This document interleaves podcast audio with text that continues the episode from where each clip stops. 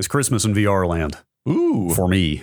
Okay. It's a holiday. It's a Christmas miracle. Wait, are you- your Windows uh, Windows mixed reality headset has gotten a stay of execution? See, okay, and not to not to make this cold open all quasi religious. God God giveth and taketh away VR because that's a whole other can of worms. Microsoft is deprecating Windows mixed reality. I'm sure you know that. I don't. Yeah, we talked about it a couple weeks ago. I Did- did think we? Month, months we? ago now, maybe. Like if they were quite literally rendering Windows mixed reality headsets unusable in Windows 11 later this year as they remove all of the drivers and support. So, like, what am I going to do with that thing? Is it just e-waste? Electronics recycling. Is it literally just e-waste? That's terrible. I, um, it wouldn't surprise me if somebody writes a driver, like pulls out the wrap, the driver, and writes a wrapper for Steam VR for it or something like that. That would make a lot of sense. Although, Yeah. also those headsets are for the like. There's a couple of relatively new headsets that are going to get EOL'd with that if you update Windows past a certain point. Yeah, there are newer ones even than the one I have. Uh, that Monado, if you remember that, we talked Yeah. about that on the FossPod ages Yeah. ago. Like that, that has like very rudimentary mixed reality support, but I don't know that it'll ever get better. Like it doesn't even support controllers yet.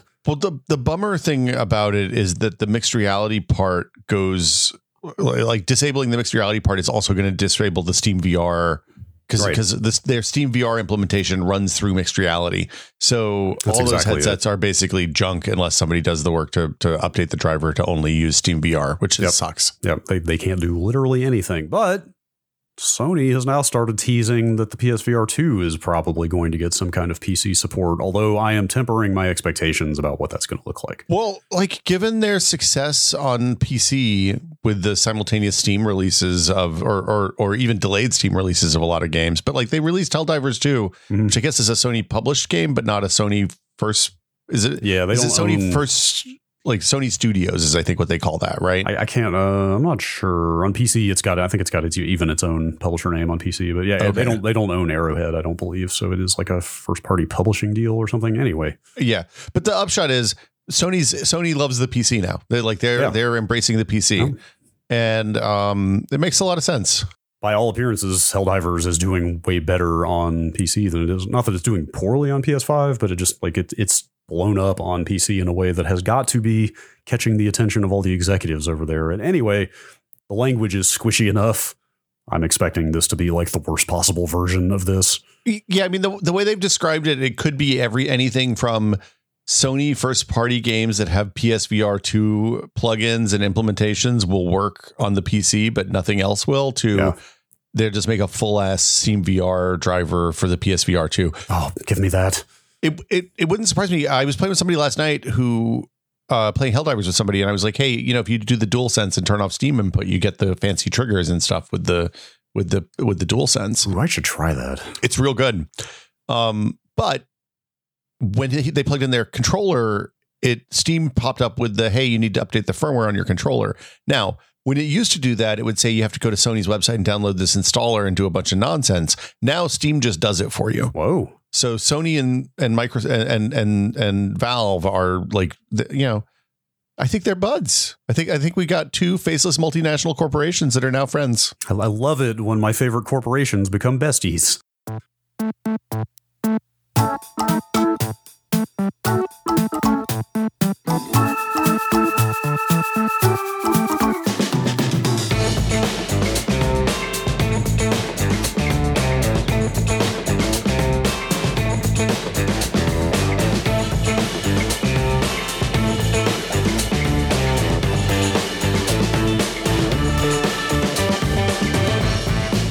Welcome to Brad and Will Made a Tech Pod. I'm Will. I'm Brad. Hello. Hi.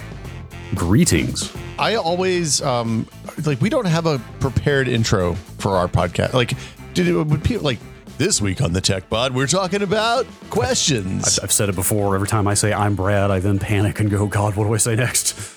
Yeah, it's it's um I I've been listening to I've been commuting back and forth to PC World. I'm doing uh helping Adam with PC World while Gordon's out sick. Yeah, that's cool. And um I'm commuting back and forth occasionally, which gives me time in the car to listen to more podcasts. I'm I'm broadening my podcast horizons Mhm. and uh like everybody has a different approach to this. So I uh it, like when I listen to a Rob Zacny joint, it's he's got he's got like a whole like like he sets up the whole thing in advance and it's it's like you know exactly what's coming, you know what to expect. Um but I mean, of course, there's still the unexpected in there. But uh, anyway, it's uh, uh, yeah, we're we're we're doing a show this week. It's a questions episode. Mm-hmm. It sure is, and an answers episode. Uh, we we turn Q's into A's here once a month, at the end of the end of the month. Uh, as always, if you would like to send a question into the podcast, you can send it to techpod at content.town. That's techpod at content.town. Or alternately, if you are one of our thousands of thousands of listeners who support the show because this is a listener supported podcast and you would like to support the show and like to join and get get access to the discord so you can post questions in the fabled Q's seeking A's channel where you post your questions and they immediately disappear into the void.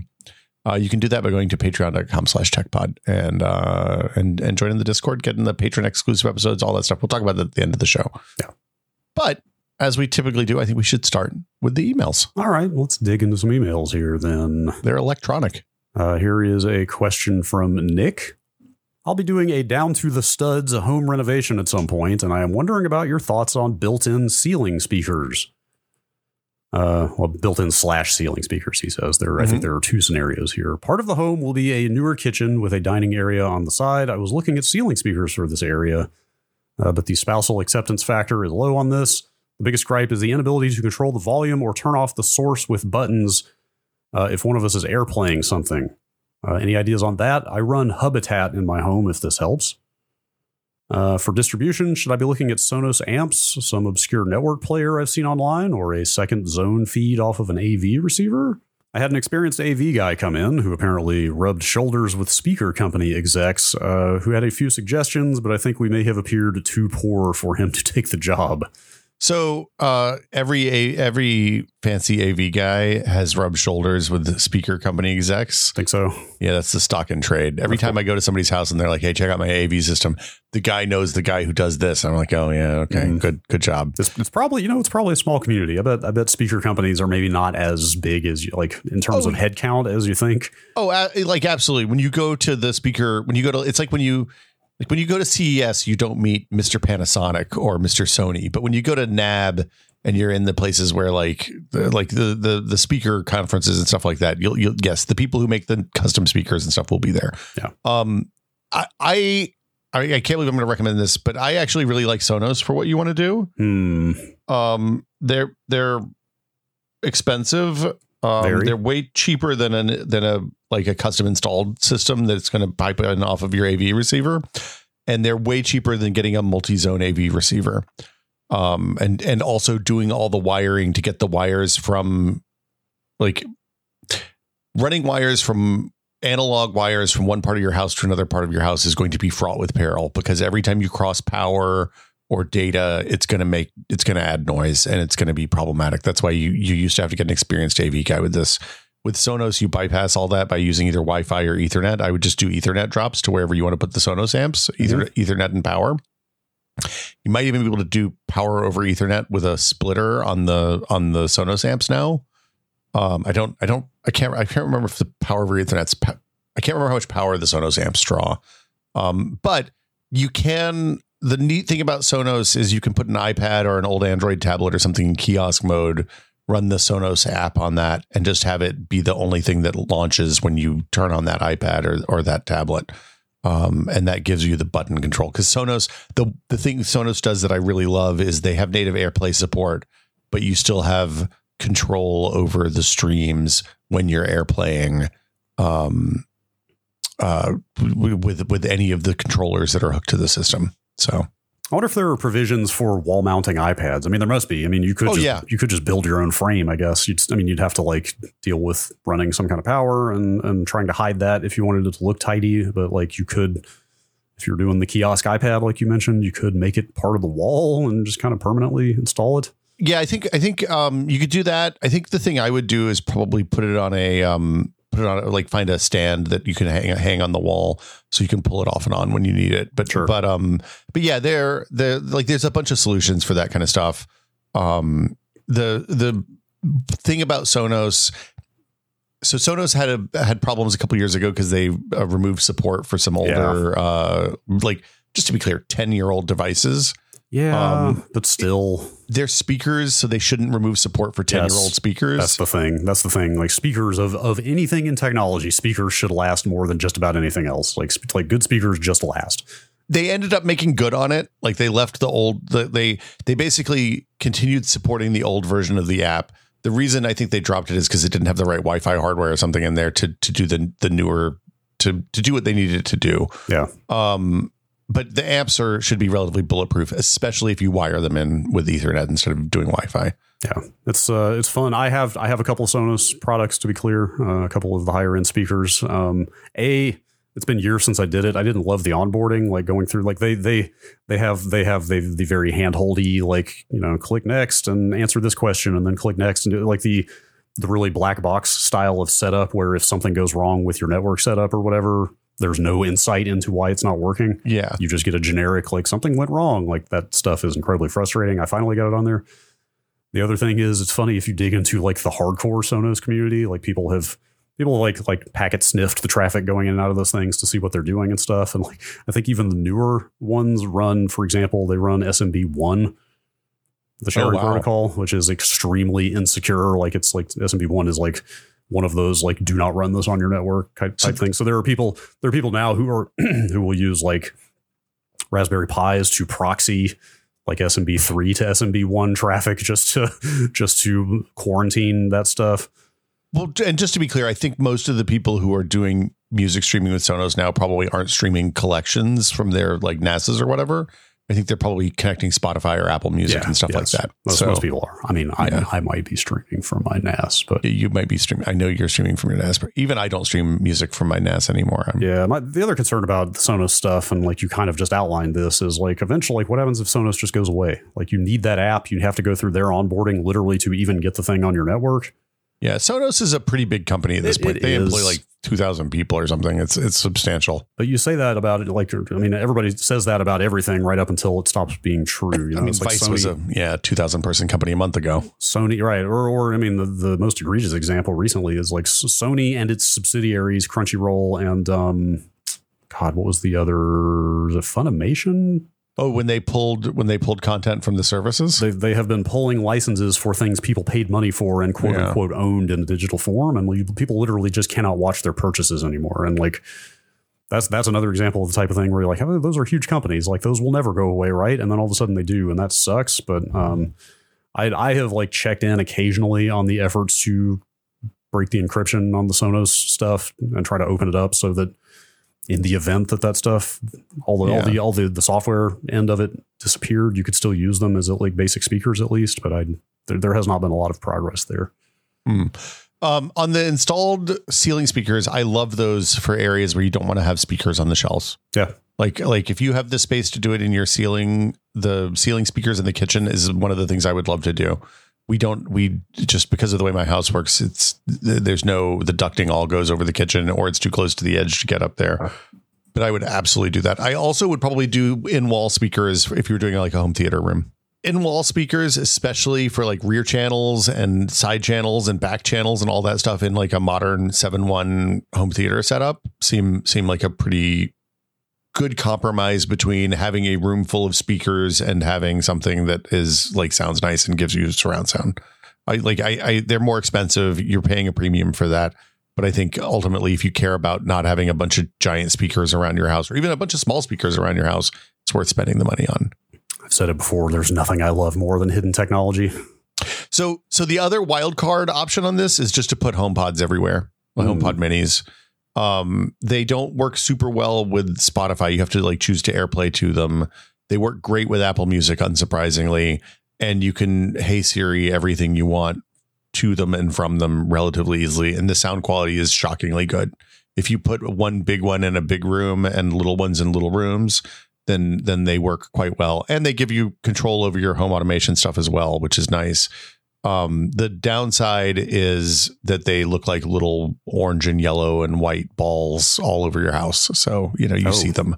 what do those things look they must have rolled out a new model that i'm i'm, I'm Well, so there's there's the Oh. big one that looks like the garbage can Mac, yes, that's the one i was thinking of and then there's the little ones that are like round, like spheres with the tops cut off, Yeah. kind of. Uh, if you get if you get the white or black one, that would probably fade into your decor pretty well. Just maybe don't get the orange or yellow one if you don't want. The it the one thing I will say about the the Home Assistant, uh, I I don't use Hubitat, but I do use Home Assistant, and the Home Assistant implementation for um, for HomeKit for the for the for the integration with HomePods is so much better than the Alexa or Google implementations because it runs locally. So the HomePod can do the voice recognition stuff on board and it doesn't go back to the like it the the connection is from the home pod to the Home Assistant in the house. So it's like 200 milliseconds faster than uh, Google Home or an Alexa uh, uh, turn on the lights command. Cool. Very good. All right. Let's move on to this email from Ivan. Uh, the topic of 90s era first person shooter binds came up a couple times in the past few episodes, and I wanted to comment. Like Brad, I all this blew my mind. I did not remember this. Like Brad, I also used right click to move forward for the longest time. It wasn't until 2004 or so when games were getting more and more of a pain to bind to that configuration uh, that I eventually adopted WASD. Also, I think there was a debate about the pronunciation of WASD when WASD is how you say it. That's the that's there's no debate. That's a you just you look you you kazammed that right. I, I get the objection. It sounds goofy, but also it's just it's way easier to say. I mean, it's Uh, not like you're saying ESDEF or something like that. Yeah. Uh, I suspect Brad's use of it was probably influenced the same way mine was Quake. By default, Quake bound right click to forward. I had I super Mhm. don't remember that, but apparently I guess that's where I got that. And people treated me like I was crazy. I did not Uh, remember that at all. For what it's worth. Uh, so I mostly stuck to Quake's defaults with some tweaks. Space for jump, comma, and period for strafing were default. So that's where my pinky, middle, and index fingers were. Right control defaulted to fire, but left click did that. So I changed it to back movement and used my thumb for that. Interesting. Oh, on- so this was the this the the default Quake binds were are weird. Romero talked about that in his book a little Yeah. bit. I was on. Yes, they they are. Well, they were they were figuring it out. They there, Yeah. there was no standard at all. They were literally just making up binds out of thin air. I used I used left control for back, shift for jump. No, shift for, shift for run or I, can, I I, used- can't remember actually. I used Oh, shift shift was run, I believe. so I used um, Z and X for the strafe. arrow keys for movement and left alt for strafe, space for jump, Interesting. control for shoot for a long and shift for run for a long long time. Um, and then this this is an interesting factoid. I had seen this pop up elsewhere as well. As for WASD, that was an innovation by 90s pro Quake player Dennis Fong, also known as Thresh, the guy who won Carmack's Ferrari in that Quake tournament. Uh, those were the binds he used in those days. Uh, they then gained popularity and became the default by Quake 3, and the rest is history. I remain bummed that I didn't go watch that Quake tournament. I was at that Oh, did you have a E3. chance? Well, it was at it was just at E3 on the Oh, floor of the show or something, right? Right. It was. Do you remember what year that was? 96, I Was think. 96. Oh, that was Yeah. the that was the last E3 I didn't go to. Yeah, I, I was I, I still lived in Tennessee then, and it was in Atlanta. So I was like, and I was writing, like I I scammed a press pass basically. So, um, yeah, those were the days. Yep. All right. One more email from Autumn. Do you think people could design a battle pass, but for people using their cars in real life? What would even be on it? How much do you think the premium track would cost? You think it's like playing certain music? You gotta like like you think there's a fuser component to this? God, there's like uh, there's a bajillion things about a car you could gamify. Yeah. Think Uh, about think about like your your mileage. You're keeping your mileage below a certain point for X number of miles. Your miles Mhm. per gallon or miles per kilowatt hour. yeah, they could probably do some kind of like computer vision image recognition on the the the reverse camera and like rate your parallel parking ability. My car has a top down camera, so I can it like just you know one one spot. Mhm. It's like a perfect five point turn. No no no do overs. Yes, like just execute a f- perfect five point turn like that. That is that is an achievement right there. What about like a like a low deceleration stops? Like you do X number of low deceleration stops, so it's like a perfectly gentle braking to a stop at uh, or or never run through a stop sign, or maybe Mm-hmm. always run through a stop sign. I don't know. Maybe the maybe the car companies are chaotic evil. Um, what about uh, like what are the rewards though? Do you get to like turn on the air conditioning if you do a certain number of things? God, that's that's grim. That is dark, but also we're in this era of cars Seat charging heaters. Yeah. subscription fees and like having DRM and stuff now, so it's completely believable. You think you get a sick car skin? Like you like you get an LCD on the outside of your car and you can change it to Oh man, to look like a banana? how far off do you think we are from? oh, Well, we talked about this, right? It doesn't. I started to say There was a CES side- demo. right? Like side panels that have some kind of built-in image, like image display capability that you can like, Polychromatic paint is Right. the thing. Yeah. You can display graphics on your car that move and animate. Yeah. That's I- coming, I, guess. I would I look. I just want a car that looks exactly like what's on the other side of the car from whatever your perspective is, so it looks hmm. invisible to other drivers. yeah. Nothing could possibly go wrong with that. Yeah, that's that's an example of what I, I I guess I think of this as sort of like future tech that satisfies satisfies the Back to the Future two rule of Oh, does this look futuristic in the sense that or in in the way that you watched that movie and thought wow that looks futuristic like that's Well- that's the type of thing I would expect to see in a movie like that. it's it's interesting because like you, we talk about this and like I didn't I didn't really buy the video pass through stuff because it's I've used on the Quest three a little bit and it's not great. I mean, it's fine, but it's not perfect there. that the Apple Vision Pro video pass through is really good to the point that I could see like if you have a car with cameras on all sides, Oh you could wow. you could potentially get a composited version of your surroundings what? and do like third person driving. That hmm. That sound that sounds like it would be really cool right up until it failed. Well, I mean, yeah, look, and also you don't want to be wearing a giant piece of glass and metal on your face when your airbag goes off, No, right? you, So defi- you definitely don't want that, but also like um, like any any even split second disruption of your perception of your surroundings while you are operating a heavy machine at high speed, yeah, not great. yeah, the the the the circle the circle the circle of doom on the Apple Vision Pro would be real bad if you're going 70 miles an hour on the freeway. Yeah. Anyway, please no battle passes for cars. That's my request. no. Yes, hopefully not. All right, let's move to some Discord questions. Here's one from Peters Victor, uh, uh, who is, is a returning emailer. They're the one with the sheep shed. Oh man, I love a good sheep shed story. Yeah, yeah. Sheep shed update. Hi again, and thanks for the previous answer. To answer Brad's question, yes, there are actual sheep involved, and Will guessed the use case for the camera spot on. Our ewes are set to lamb in April, and it would be great to check uh, to be able to check on them from bed instead of going out to the shed once an hour to see if a ewe is about to lamb. Uh, I ordered a couple of Ubiquiti nano stations, but haven't ordered a camera yet. Any suggestions? Are there any good HomeKit ca- uh, compatible models? So there's a ton of like this is the camera space is not is super competitive. There's a bazillion cameras on the market. Everything from stuff that's cloud connected and has a little bit of latency, all the way down to something you can just plug in and like will connect with Home Assistant or your HomeKit install or whatever. Um, th- honestly, buy some stuff from places that you can return it and see what works. Because the the thing that I've found with those cameras, the hardest thing about those cameras is getting the right mount for the area that you have. Because if if it doesn't, if like the camera, usually they're weather sealed enclosures for outdoor cameras, even barn cameras, you probably want a weather sealed enclosures because it's wet and cold and all that stuff. Y- The articulation inside the weather seal is the thing that's probably going to determine what works for you. Uh, 4K, you can get 4K, but the camera sensors are often noisy. But like you're probably looking at like in the US, it would be like a hundred bucks at most for a decent 4K camera. When I when I set up the Bird Nest Cam last year, I went and bought an Amcrest, um, an Amcrest conne- uh, camera that would connect to my Home Assistant, so I didn't have to send it to the web.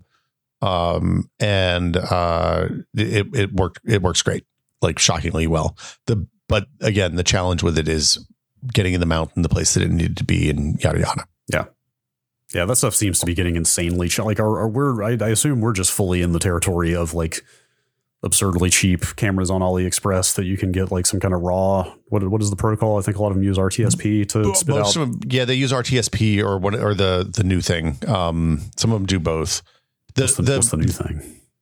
isn't is the what do you use on what's what's the thing on Twitch the the that transport there's a suction I can't remember the name of the protocols There's a bunch of them now. Yeah. like there's The- there's there's HLS, there's Dash, there's SRT, there's RIST.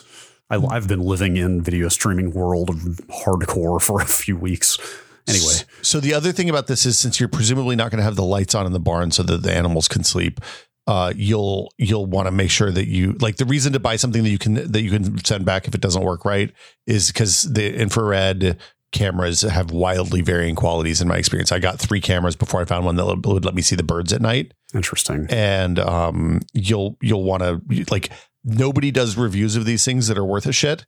So and and the proliferation of AI generated reviews is is so bad. Casey Johnston, guest former guest of the show, was talking about this this week. Like People Magazine is doing every mainstream publisher. Somebody is selling services to mainstream publishers that says hey, we will generate high keyword volume reviews so that you can draft on your good search search uh, search juice and make a whole bunch of affiliate money by selling shitty overpriced air filters to people on affiliate links to Amazon.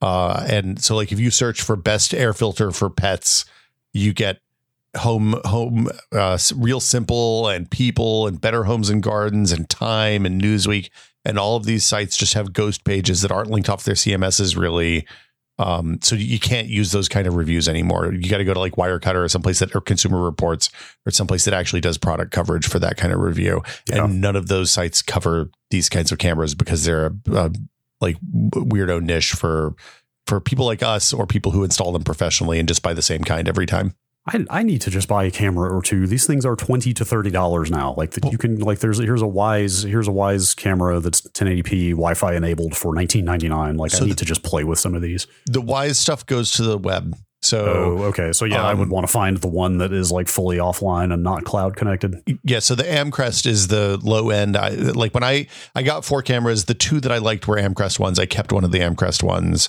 Um, the the the there's a big jump from like the twenty or thirty dollar cameras to the eighty or hundred dollar cameras. Yeah, I'm, I'm, I'm Um, sure. I, I I have no actual use for one of these things. I just want to get one and play with it. Put it on the Like, pigs. I've thought about. I- I just. I mean, I work in this room. Like I kind of. I kind of don't want a camera running in my house all the time. I mean, I get it, but it goes yeah. public. Put Uh, it, put it on the street. Let's see, let people see the. Uh, Yeah, Well, that's a bad idea. Then you dox sure. yourself. But anyway, I could I could mount it out back. We have hawks that hang out Hmm. behind our house frequently. Maybe I could mount it out there and like point it, Hawkwatch 2024. point it at the big pole that the hawks like to perch on.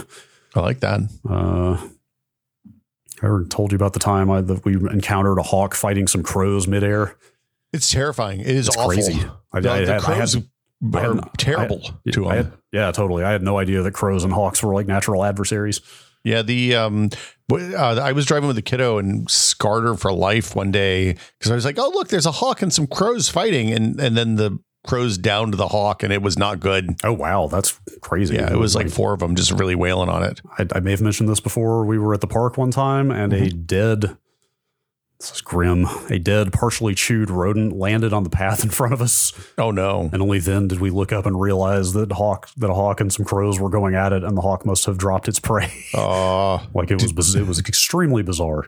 did I uh, when we were in DC last year? We were walking through the garden behind the Smithsonian.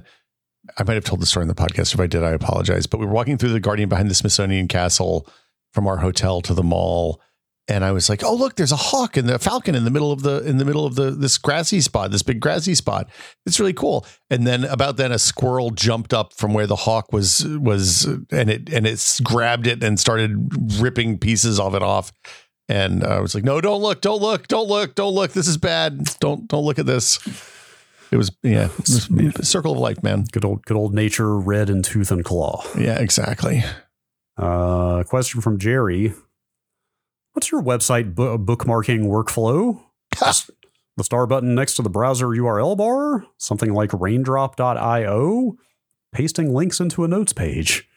What is raindrop.io? I'm, go- I'm going to look at raindrop.io right now. I meant to Let's look at find it. out.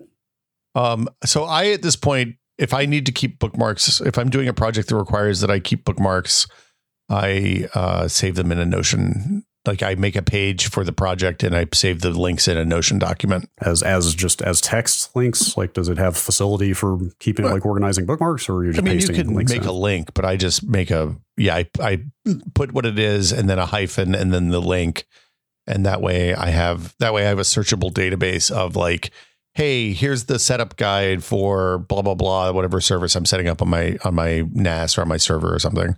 Yeah.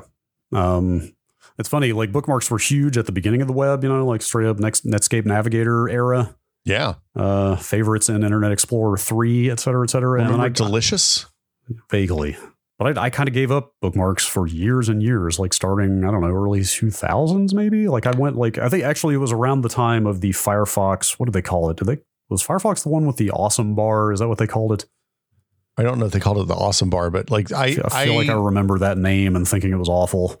Well okay. So pin Yes, it is. I'm, I'm looking it up on the Mozilla Wiki. Awesome Bar V2. Anyway, that was the thing that would um, it would remember not just the literal text of the URL, but it would remember page titles and other metadata around the page, and you can kind of just type into the address bar something about the thing you had visited, and it would just find it. And I, that was about the point that I stopped using bookmarks. Yeah, same. Yeah, I I have re-embraced bookmarks in the last like four or five years in a, in a Really? big way. I just bookmark things in Chrome though, and just let Chrome sync them across devices. And I'm not sure that I love the. I mean, I'm sure there. I'm sure there's data collection going on there, and I wouldn't mind transitioning to something else, but I don't know. I have a bunch of links to the Will Smith stories about me from the Oscars a couple years ago. Mm-hmm.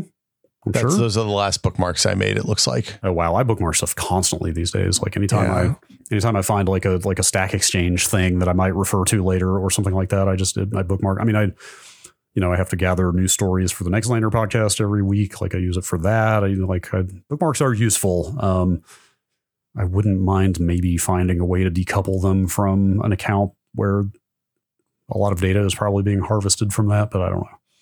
I uh, are they searchable? In Uh, Chrome? Yeah, absolutely. Yeah, it's Okay. it's, it's like like they're they're very flexible, easy to use, robust, etc.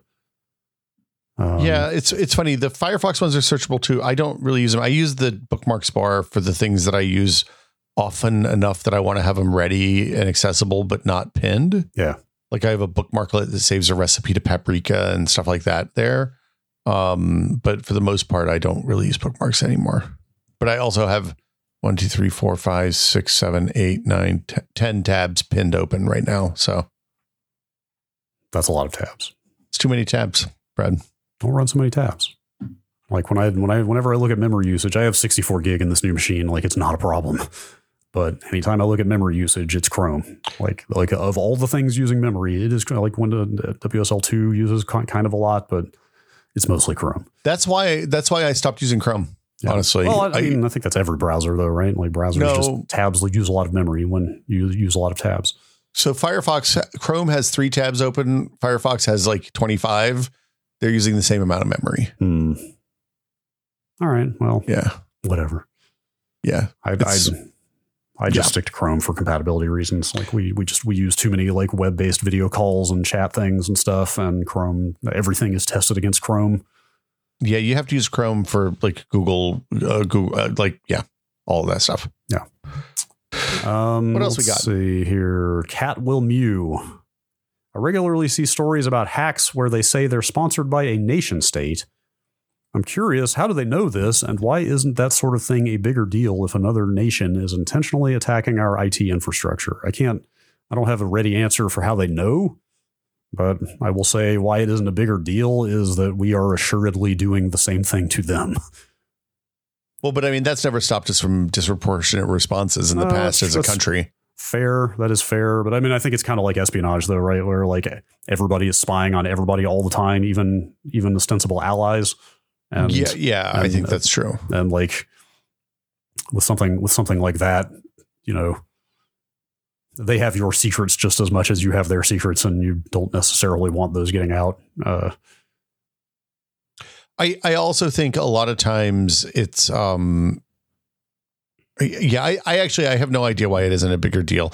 I also the how we know that they're sponsored by a nation state is I think an espionage thing, right? So we Yeah, know so- like we are we track money through uh y- y- you know we, we track money through the international banking system and see that these people are being paid by this shell company by this shell company by this shell company by this shell company and then eventually you realize it's coming from Russia or Iran or or whatever. yeah, there, Um, there, there might be like digital networking footprints as well that can be followed and stuff. I mean, like a lot of this is probably just counterintelligence. Like, you, I mean, you see it make the news occasionally. Like hacker groups that are affiliated with certain countries, like have names and get news stories written about them because they've been identified and stuff. Right?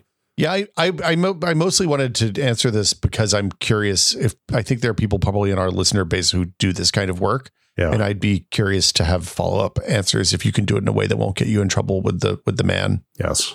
Or marked. Yeah, don't put us on a list. That's all I'm saying. Yes. We shouldn't have taken this question.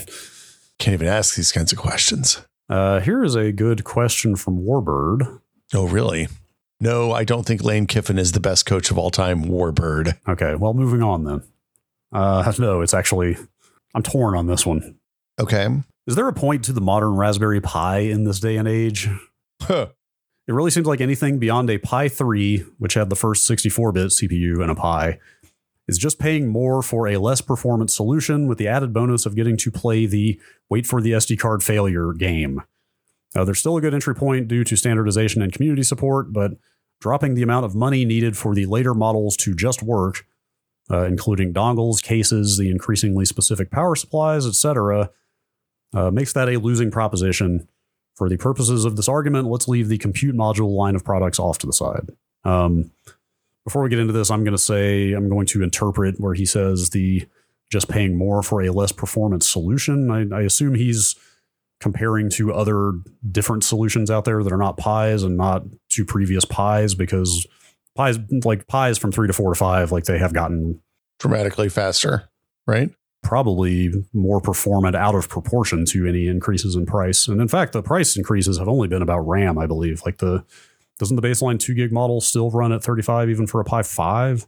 I don't I think the Pi 5 is more expensive. Did they raise the price? They did The they did four- raise they raised prices temporarily during the um pandemic due to component So the four shortages. gig model is 60 bucks. There is no two gig Pi 5, I Oh. don't think. Okay, I I did not realize that. I, I I'm looking at Wikipedia as my source on this. okay. He, he is he's right that they are getting more expensive at the baseline, even setting the uh, extra accessories aside. And then he's also right, like they need active cooling now. I think the three you could run a four without active cooling, but it was not advised.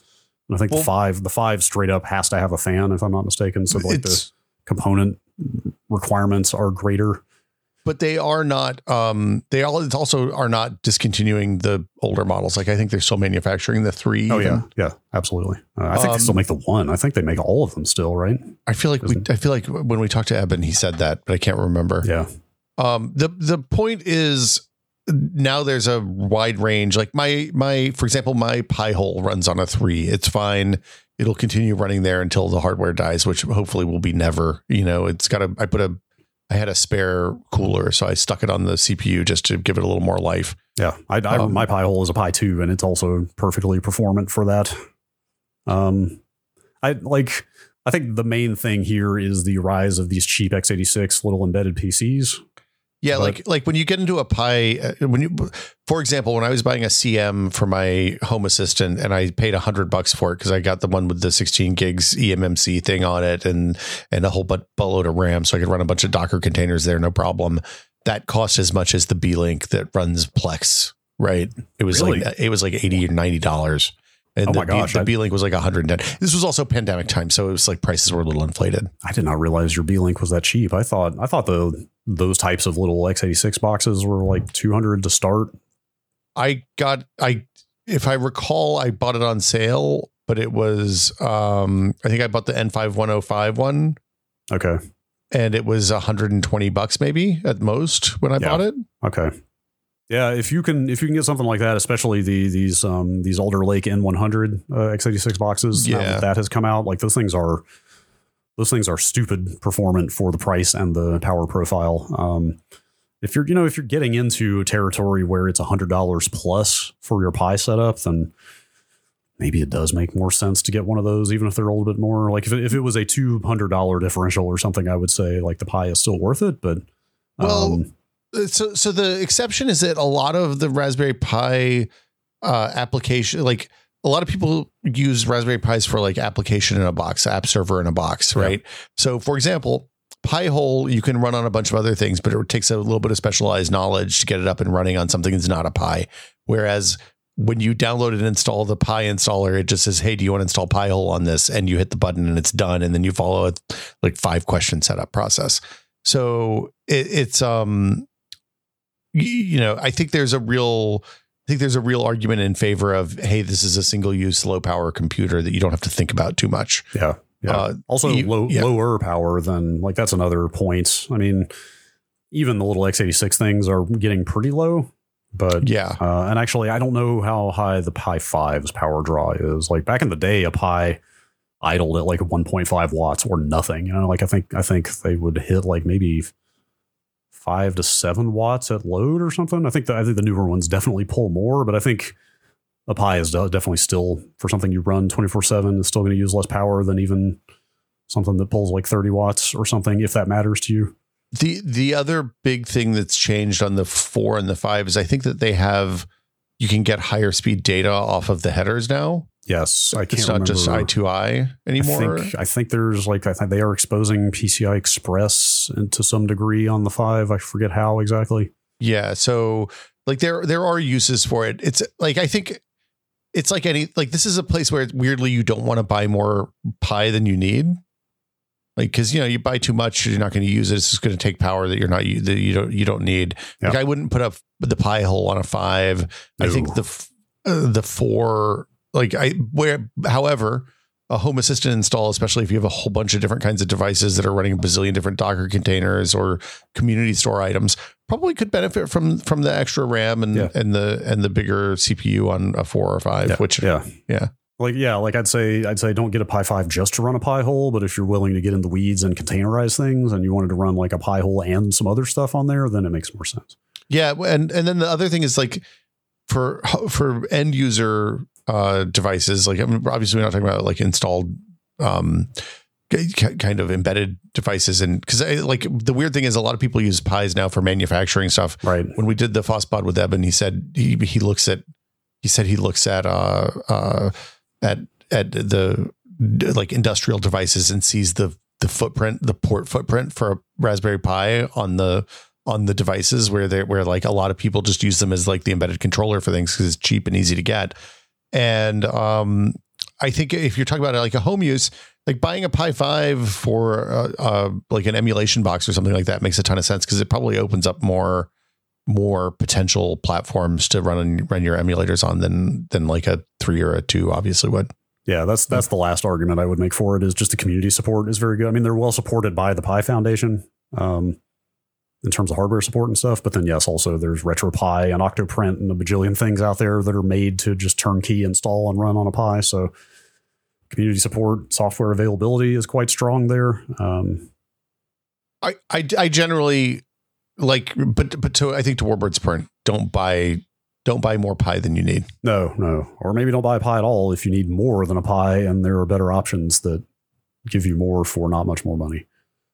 Uh, Uh, so I- the Pi A, the Pi B, and Pi A and A plus are all discontinued. oh, really? The Pi One B plus is still available. That's the 512 meg configuration, Okay. uh, and the Pi 4 V1, which is the one that had the bug that it didn't work with a lot of USB cables, is also discontinued.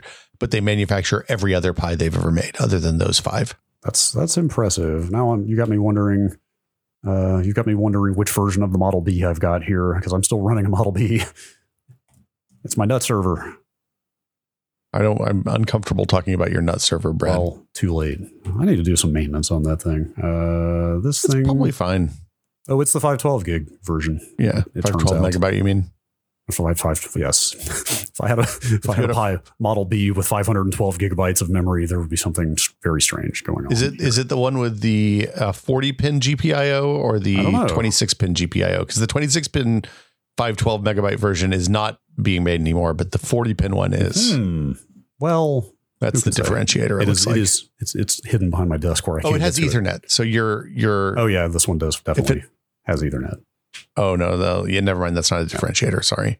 Anyway, All right. We should we should move on. We should Yeah. move on, but I'm going to bellyache about one thing real fast here. hey, what you got?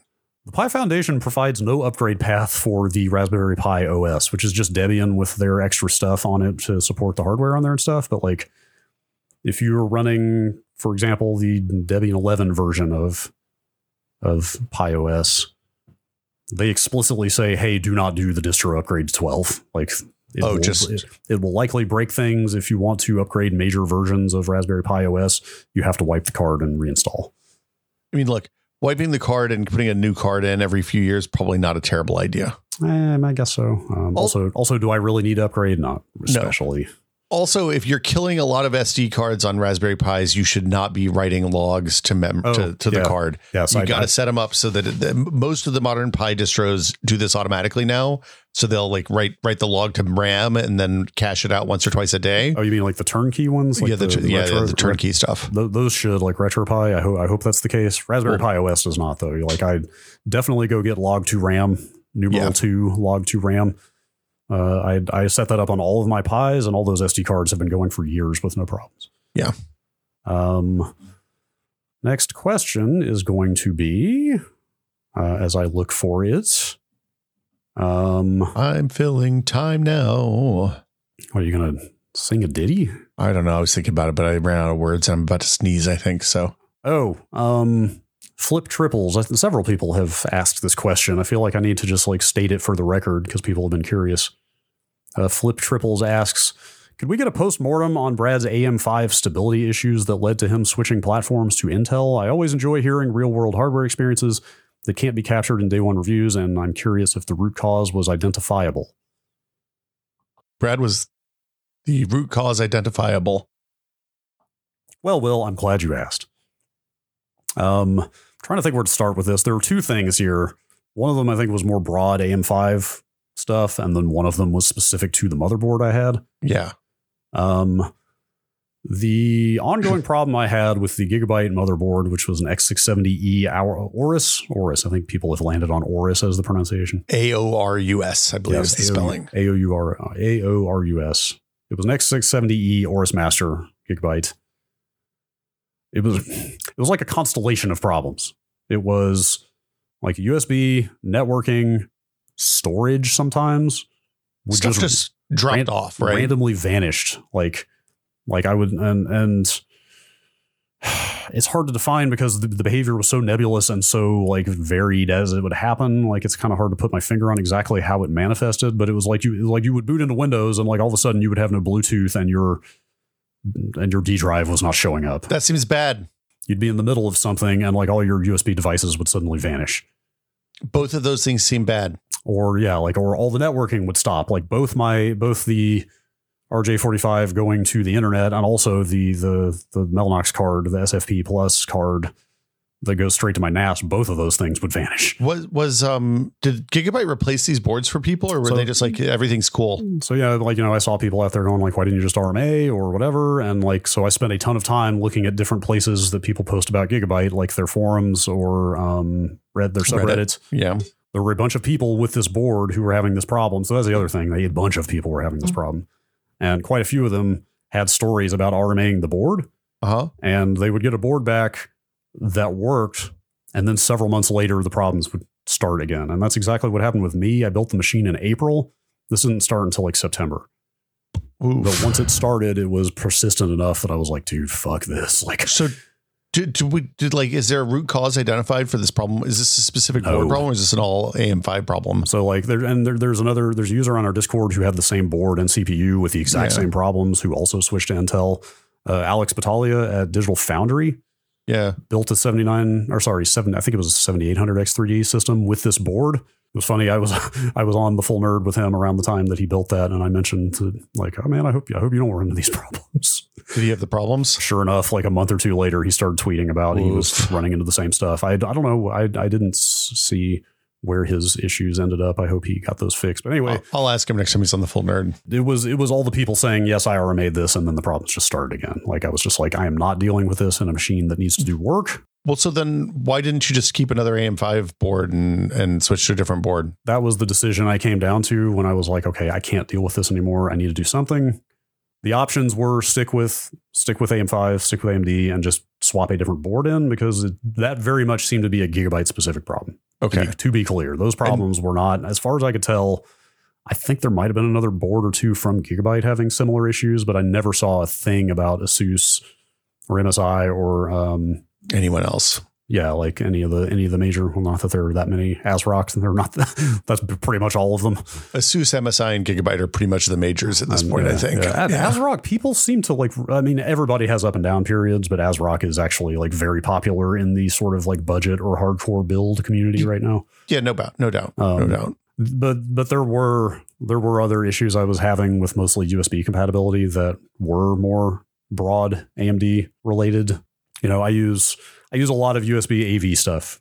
Yeah. I've got I've got this Motu, which is a USB audio interface. Uh, I've got I've got a little Magewell uh, HDMI capture USB three thing that I use to run my camera through. I've got an Astro Mix amp here.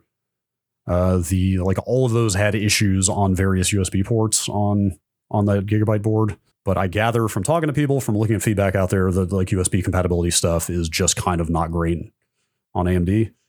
Uh, and I had really hoped that had gotten better with AM5, and I think it got worse instead. I'm, I'm going to say USB compatibility is not great anywhere, but it is. I think Intel, like I like I have on my machine on my Intel machine, I have the webcam and the and the uh, has to be plugged into certain ports, or else it just randomly disconnects and reconnects. Yeah. which is just like it's a webcam, man. Like, yeah, like every motherboard is going to have some of that, probably, or every platform is going to have some USB compatibility stuff. But, but for example, the Motu, I tried basically every port on that board. I could never mm-hmm. get usable audio out of the Motu. Like the Motu is is primarily an audio in interface for XLR mics, but it also, you know, it has a headphone jack and other ways of monitoring. Yeah, Every time I use that thing as the, the output device in Windows, no matter what port it was on, I tried literally all of them, garbled, staticky mess coming out of the that's so weird because like, no matter what I did. that's the main that's my main audio output. Right. Right, the same exact interface even. It was super Yeah, so- bizarre. Um, there were Ooh. there were there were weird issues around other stuff. Like this this Astro Mix amp has it exposes two kind of virtual audio output devices to Windows. I mean, they're hardware devices, but you know what I mean. Like Yeah, yeah. it shows up in Windows. It shows up as Astro Mix Amp Pro Game and Pro Voice. Those are two separate outputs, and it's got a little it's got a little like fader knob on there, or that kind of goes between those two. Yeah, so you can so you can balance your game and your audio Yeah, without changing awesome. the mix in Windows. Yeah, it's, really nice. super useful. I use I put voice on one and game on the other, and then I can just knob that back and forth when I can't hear people talk or whatever. Anyway, like that board had serious issues like using both of those at the same time, like setting different applications to output to the to different devices.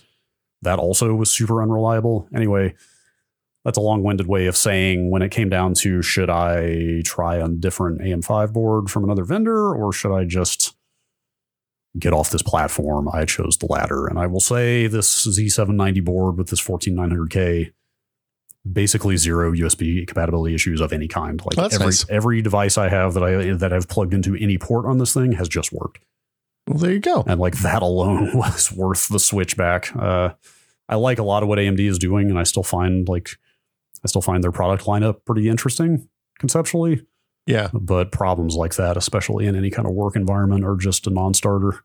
I I keep thinking about thread rippering, but also I just want a computer that works. Yeah, yeah. So, um, do you ever watch? Uh, I don't know if how do you say this guy's handle? Ep- Epos Vox, Epos Vox. Do you know what I'm talking about? He yeah, I'm him- familiar with the channel, but I don't He, I don't he, he calls him, he calls himself the stream professor. Ah, Uh, he does he does a lot of capture card reviews and like codec uh, quality tests and like hardcore Twitch streaming nerd shit yeah, that I'm way into. He just ran a video recently where he basically said he's running streaming from Windows in general for audio production, video and audio production, and he went and got a Mac Studio. But he what he was running prior to making that choice was a Threadripper. He was run, he was trying to do all his audio, his recording and stuff on a Threadripper, and he said Yeah. he was having so many issues with latency and like buffer underruns causing pops and crackles and stuff that he was just like, and that was a Threadripper. So like I don't I don't know that a Threadripper is great for AV. Well, I was gonna say it's funny because I've I've had a couple of people that do professional audio stuff who've talked talked to me about switching to Linux lately because they're able to control the drivers that are used and stuff like that at a really high level and like because a lot of the drivers are open they're just able like people in the community are able to fix latency issues rather than like That's interesting. dealing with shenanigans. when I was I was talking to somebody about this whole thing recently, and I jokingly said something about that. Like I jokingly said, like it's do all oh, your production on Linux, but actually that made me wonder because like there are so many different Linux audio subsystems. Like depending on distro, you can quite literally just decide what what the underlying audio system is going to be. Like it used to be also way back when. Like Pipewire is what a lot of people use now.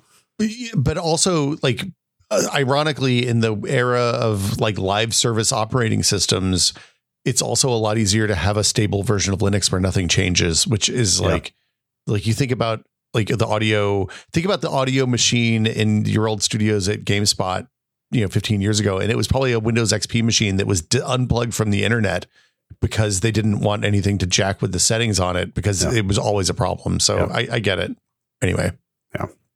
Audio sucks this is the a tldr pain. yeah It's it's, always always hard Unless you use a Mac, I guess. or linux i suppose Um, let's see. I have so many good questions here.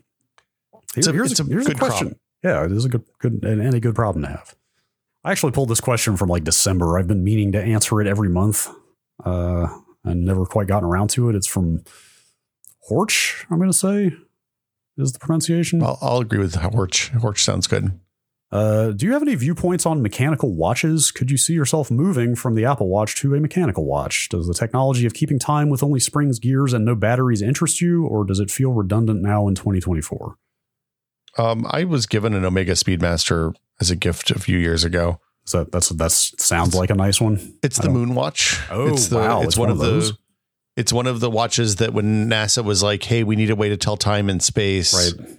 They uh they sent a guy with a checkbook or a PO to the like local jeweler and bought one of every watch that was waterproof Huh. on the at the at the at the the Houston jeweler.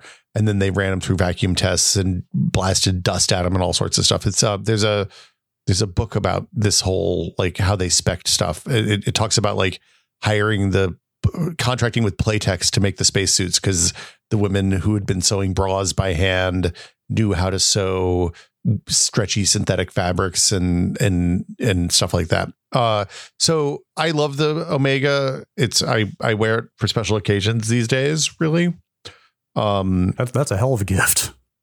it was uh it was one of my grandfather collected watches and Oh, repaired wow. watches. So Okay. he had a large collection of watches that like when a thing happened in the late 70s early 80s when digital watches came to prominence where a bunch of the old mechanical watches that are now worth a shitload of money people would just sell them for nothing because they thought they Oh, weren't wow. worth anything anymore Oh wow. um and and that that experience kind of warped his perception of things in a way that was a little damaging because then he thought the same thing was going to happen with typewriters and a bunch of other things when they got supplanted by digital technology and it turns out having a giant collection of typewriters in 20 you know in, in 1992 maybe wasn't great Mhm. um But, but, it is but now though. yeah, but Oh. I don't know. They got rid of them all a long time ago, so we- we were blessedly free of them. Uh, they take up a lot more space than watches, it turns out too. But uh, but yeah. So I, when mom was clearing out his stuff, she asked which which watch I wanted, and I was like, I want a I want a moon watch, Oh, please. that's nice. That's nice Yeah. because it's sentimental as well. yeah, it reminds me of my grandfather, which is nice. Uh, my my feeling, I I I certainly have great admiration for the mechanical aspect, Yeah, uh, uh like the, the the fine engineering, I guess, the clockwork precision, uh, and I think they look really cool. But the smartwatch is just so useful. Like it just performs so many other things that a time only watch would not. It's just it's just too deeply embedded in my lifestyle now. I I will tell you when the power went out here and we were charging phones in the car and stuff like that for a week during the fires a few years ago. I did dig out the mechanical watch because it was nice to be able to tell time. Oh sure, because nothing else in our house let us tell time uh, without electricity or Yeah. turning on a phone. that's that's a good point. uh, Now that you mention it, Also, it became clear after a few days that we didn't really need to know what time it was. You just kind of ate when you were hungry and Uh-huh. went to sleep when it got dark. So, Oh. you know, it worked out. you know that that worked just fine for millennia. It turns out. Yeah. I, I, I'm with you though, Brad. I think the conven like the, the, the convenience of, hey, I can do most of my phone stuff from my watch with my voice is pretty nice. hmm I've, I've said it before. I use it for fitness tracking. I use it to buy things when I'm out and didn't bring my wallet because I was exercising and just Mhm. want to Apple Pay something at the register. I've started using it for like when I'm standing there waiting for the water to boil to, to have coffee in the morning. I'll pull up the news app and just go through the headlines because it's a nice, quick way to see what's going on. You know what Nope. I mean? Like it, That's too much. That's one step too far. It's, it's just it does a lot of things. do you, um, do you have cell service on yours? No, I don't. Yeah, and me either. Uh, I just generally my lifestyle is so at home that I didn't really see a need for it. I, I didn't. I'm surprised. I didn't know that Apple Pay would work without connection. That's interesting. yeah, it, you have to add everything to the wallet a second time. It does not take, for example, credit cards from your Yeah, Apple yeah. Wallet on the phone. I assume I assume the watch has some version of whatever their security chip is this generation. Yeah, that has the NFC thing. Yeah. But yeah, you have to you have to add all your payment options separately Okay. to the watch. And I guess I don't know. I don't. I mean, I guess they're just it's validated once, and then they just assume it's I assume it has a token just like a card, right? right. I guess so. The card doesn't have an internet connection either. Why would why would you need? Yeah, Right. Right. Yeah. I guess I guess it's like that. all Yeah. makes sense. Yes. Okay, last question here from Erickson. Uh, how do you remember shower or driving thoughts? Because most of the times that I'm done with the driving or the shower, the idea is gone with the wind. Hey Siri, remind me in 20 minutes of blah blah blah, Huh. and then from, I get a message 20 minutes later that's blah blah blah. from the shower? Yeah, is do you not take your my phone's sitting on the vanity in the bathroom, probably. What? Wait, do you not leave your phone in the bathroom when you're showering? Dude, I barely look at my phone all day. like half the time, I don't even know what room my phone is in. Do you have your watch in there? In the bathroom, in the shower. What do you not? You don't take it in the shower with you. You take it off when you get in the shower, right? Uh, the watch is also somewhere far from the shower. Oh my god. Okay. So I there's also a Google Home in our bathroom because we needed a thing to Boy. to have the look when you ha- if you don't want to have to stand there and be like, "Hey, you have to brush your teeth for 2 minutes." You let the machine do that work for you. Okay. Welcome, welcome to the ultra connected home of the future. Yeah, I mean the, the 1000 square feet of glory, speakers everywhere.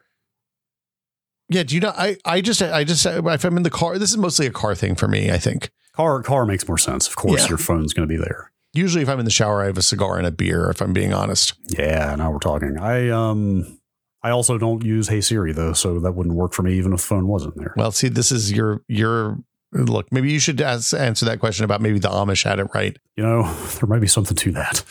Uh, yeah, the, I find the voice stuff to be really useful for this. Yeah, yeah, yeah. I, I totally get how useful it is. And just having a microphone on all the time. I try to not do that with anything.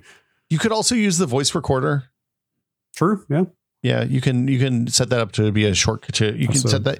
You can literally do that on the watch face, and and hit a uh, have a button that you tap on the watch face that lets you do a voice record anytime you want. Yeah. Uh, all right. I'm going to call it on questions.